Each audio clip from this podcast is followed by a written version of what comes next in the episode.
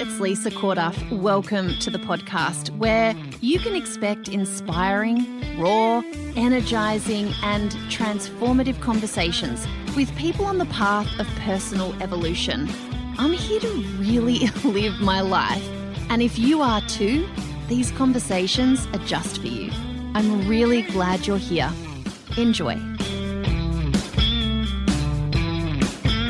Hey, welcome to what will be a short, sharp episode of the podcast. And I'm recording this because I'm feeling a little bit rancy.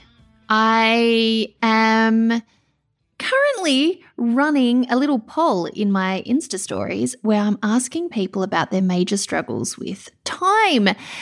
And do you know which question? I've asked multiple questions. Which one got the most yeses? And that was Do you find yourself feeling resentful towards people who demand so much of your time?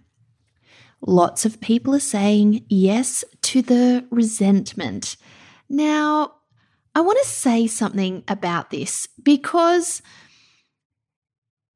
the first thing that I want to say is if like we our time can be demanded but it can't be taken. We actually have to give it. Oh and i know i know that there's situations i know because i am a parent where we obviously give our time to people who depend on us and it's just a part of the gig right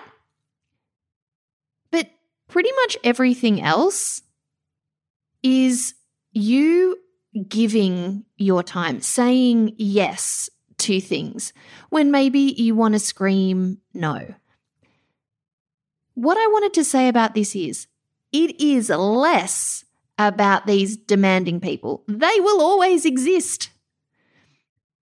You can feel resentful that they're asking a lot from you or continuously demanding or sucking your time but you're the boss. You are the boss of your life. You are the boss of your time. This has way more to do with you and your lack of boundaries or your inability to say no than it does about them.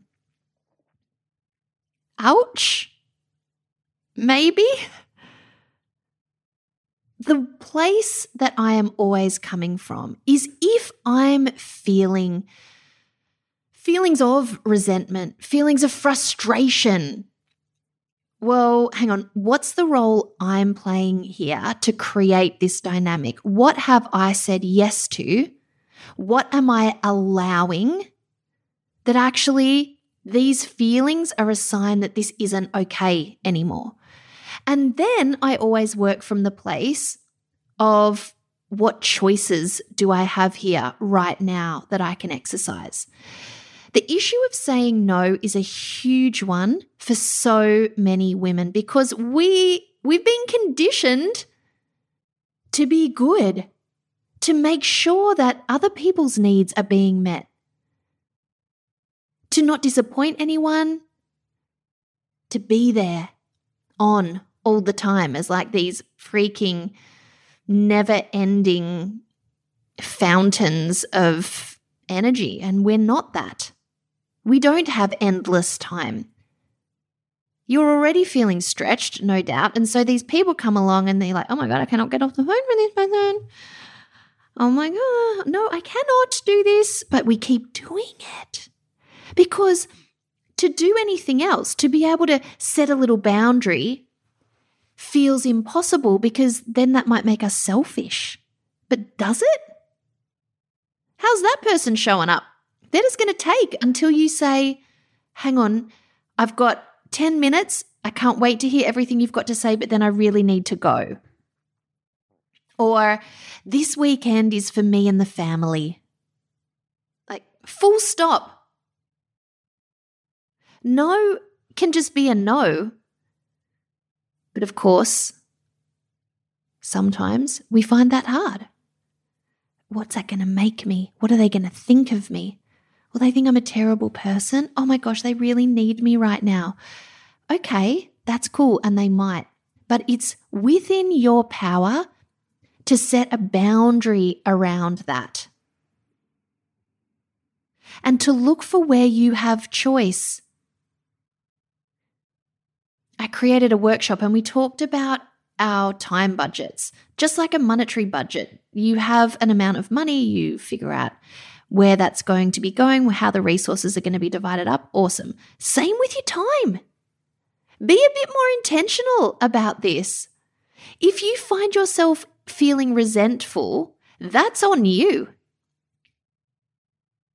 What boundary do you need to create so that that feels like a really fair exchange with that person?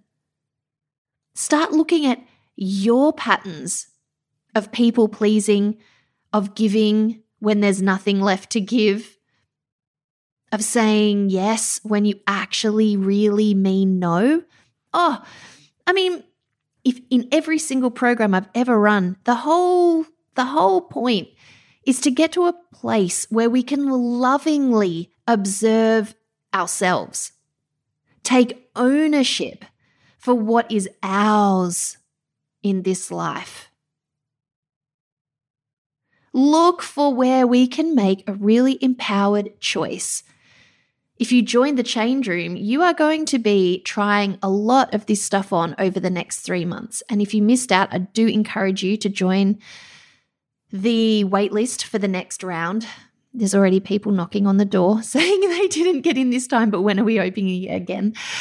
So get on the waitlist so you can find out. I might not launch it publicly, I might just launch it to the waitlist.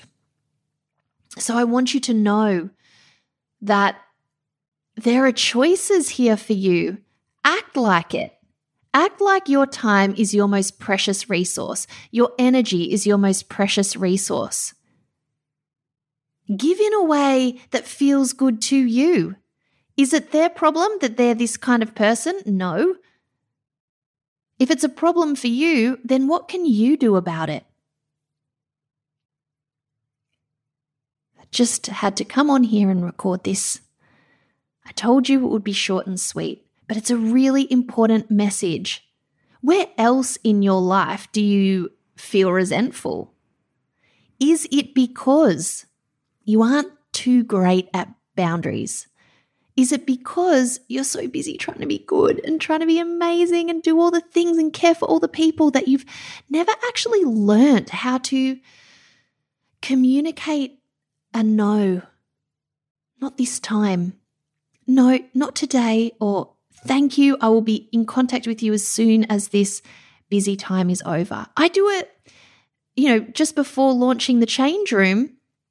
I got in contact with my peeps. I'm like, you guys, if you hear less from me over the next week, it's because we're opening the doors. I really want all my energy to be focused on this. I love you. If there's anything that you need, please get in contact, but I'm going to be in my zone.